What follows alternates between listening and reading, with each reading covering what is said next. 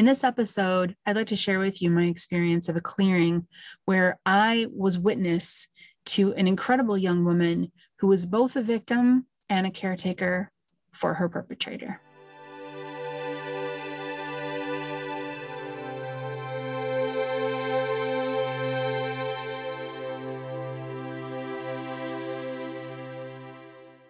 There was a family in New Hampshire that had renovated their home and turned it into a spiritual center. The home was absolutely stunning. The center was inside their home.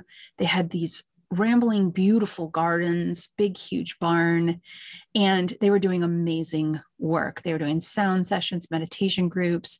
It was really uplifting and an incredible place for the community. I had attended a few events there myself and absolutely loved the vibe, loved the energy. Well, they ran into a little bit of a snafu when a spirit became stuck on their property.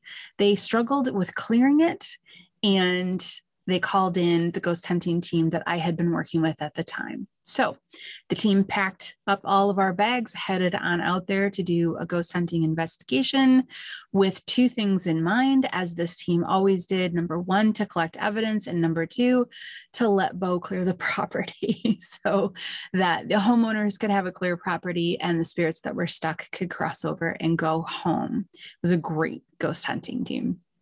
So we get there, and I partnered up with my favorite teammate, uh, cameraman, and he was awesome. And we decided to walk around. Now, this happened a long time or years ago. And so I struggle remembering where I communicated with each spirit, but I can tell you the flow of how the communication went, what was said, and what was uncovered, because it was fascinating. This was one of those sessions that I didn't see it coming. It was completely new and I walked away from it having learned that it is absolutely vital to go into every spiritual clearing situation with a fresh set of eyes and uh, a fresh perspective because they're not cookie cutter.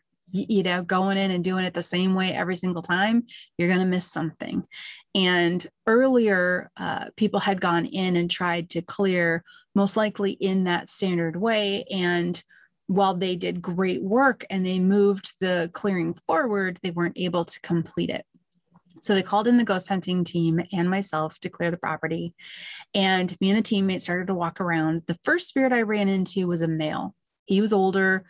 I want to say probably uh, if I'm, i have to go by looks because I didn't have a direct conversation with them. Hey, how old are you? Uh, I have to go by looks. I remember him being um, really kind of torn up and beat up, but he looked like he was probably in his late 50s, early 60s.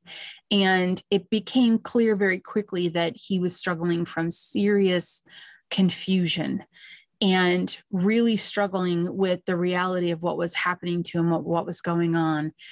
And when I would get close to him, he would lash out at me out of anger.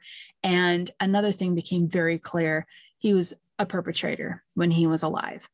So the violence, the anger, the the the distinct feeling that if I, you know, allowed the spirit to get too close, he could, you know, affect me in a really negative way. And that told me that he had done some harm in life as well. When I brought that suggestion up, you know, I, do you remember what you did? I don't want to talk about it. I mean, it was, he was closed and um, frightened and lashing out as a result of it and elusive very elusive. There was one conversation that I got out of him that really started the ball rolling on understanding what was going on in this property. And that conversation was something about a railroad track, you know, something about a train coming in, something about his dad arriving, and he was supposed to wait there for his dad. And I believe his dad never arrived. It was this very strong feeling of abandonment. I was partially watching this vision unfold from this male spirit and partially feeling it and kind of making my way through the energy to try to understand it. So what I came to understand in the beginning, the very the, the beginning of this investigation slash clearing was that this male was stuck. He was a perpetrator. He had done harm. He was very confused. And none of my go-to clearing methods were working I I, I tried all of them, and I even you know turned to my guide finally and said, "Okay, is there a new technique or something else that I'm supposed to do?" And my guide said, "Just hold on and continue to walk the property." So I listened to him. I guess I thought, you know, I interacted with this male and I should clear him right away. But my guide said, no, continue walking the property. And I did. Came into, I think this was happened in the living room of the, in one of the main first floor rooms of the house. And I came across a female and a young boy. Now, the female had to be early 20s and the young boy had to be something like seven or eight years old, just to kind of give you that picture. And the female was very protective of this boy. So the human in me said, I wonder if the boy was the victim or, you know, or, or, if, or if she was. I was starting to ask the questions and I had to stop asking questions because when you ask questions, they can get in the way. Your left brain starts to run rampant. I had to stop asking questions, get centered again, focus in, and just allow any information to come along. And when I inquired with this female spirit, are you connected to the male? It was very clear to me that she had been hurt by him because I could see the fear. I could see her pull back. I could see her, you know, kind of, uh, you know, get in a protective stance, like, don't get me near that male. And then she would pull the boy in closer to her, like she was protecting him from him as well. And I could see her taking care of him. There was a moment where I watched her. She was out in the gardens and she was comforting the young boy. I thought that was very beautiful. And I went to go clear her as well. And she said, I can't go yet. I can't go yet. I can't go yet. So I held on to that and said, All right, uh, not yet. She said the word yet. We're good. I'm going to keep walking around a little bit and try to figure out what's going on. Came across uh, you know, more open fields. And I remember turning and seeing the boy approach me. And he said, My dad didn't show up. My dad didn't show up. And I could see the railroad tracks again. This time I was in, I believe we were back in the barn. And when I said that out loud, my camera partner, who's very intuitive, he was the first one to put it together. He said, I think that the older male and the younger male are the same person, that's the same story. Now, the story was told just slightly differently from the older male to when the younger boy was telling me it. But when my partner said that, I went, whew, and everything, you know, those goosebumps that run through you from head to toe? That happened. Everything became clear. And I knew I did check in with my guides, which I love to do. Is this what's going on? Is the older male the young boy as well? Are they the same soul? And they said, yes, yes, yes. And we were standing there. I, I took a minute because it was a big aha. This is the first time I had ever experienced a soul that was showing up in two forms, you know, the older version and the younger version. It was almost like they were split and so I pulled all of their energy into the room that we were in.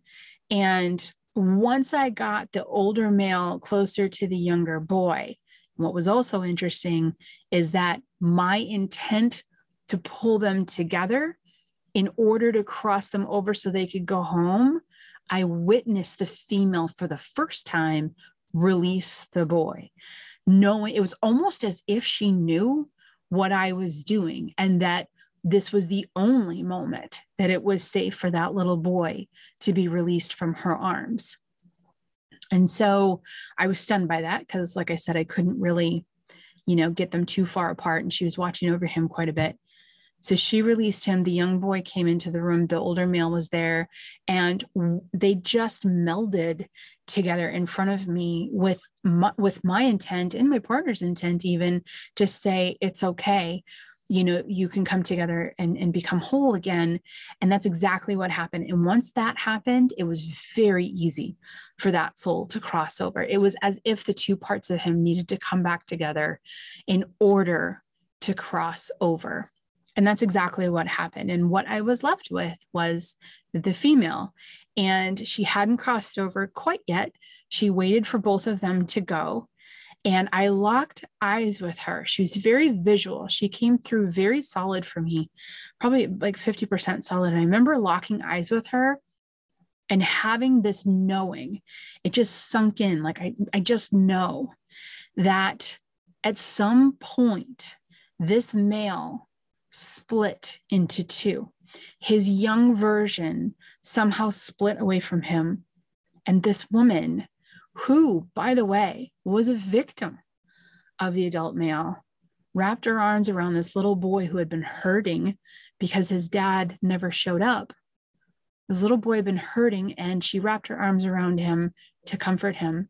I was moved to tears in spirit form, in chaos, in the in between, stuck. A soul, this woman, would care for the fearful younger version of her perpetrator. It was a moment of understanding the depth of what is possible for compassion and for humanity. I respect that she didn't want to be around the older male who was aggressive and his energy was really, really strong. But for her to care for that younger version, I just, I could talk about it for hours because it just, it hit me in the crevices of the heart that aren't hit very often. And I was very, very moved by it. And I remember saying to her, Thank you. You didn't have to do that. And thank you. And she smiled and she crossed over. And it became, I didn't cross her over. She crossed over. And it became very clear also that she purposely stayed in this situation i'm i'm assuming to watch over the boy. I didn't ask a lot of questions. I wasn't about to stop her from crossing over and be like hold on i have some more questions for you. I just witnessed her go and thought how beautiful that is that somebody could be that big of a person to love and still show compassion in this situation. So it was all done we got done packed up all of our equipment headed home and the the leader of the ghost hunting team had visited the owners of this property after the clearing. The clearing went really really well. But what was interesting is that the owners mentioned to the leader who he then turned around and told me the next day that the person that had come in and done the tried to do the clearing before did pick up on this violent male and she did everything she could do. She hoped that if she was able to regress the male down to his childhood, help him heal some of that, she would be able to cross this spirit over. So, what a beautiful thing for this person to come in and do. And then that explained to me why the spirit was split into the adult form and his child form. Unfortunately, that regression didn't work in that time, probably because it was meant to have multiple people come in and work on this. That does happen. But what a beautiful thing for the person who came in before us to love this spirit also enough to be able to try to work with him psychologically, regress him, try to get him through this process. And her love and doing that and the female spirit watching over the boy.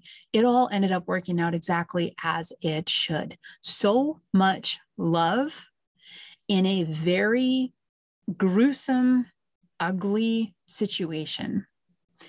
Through all of that, that love shone through. This is yet another powerful example that reminds us that ghosts are people too.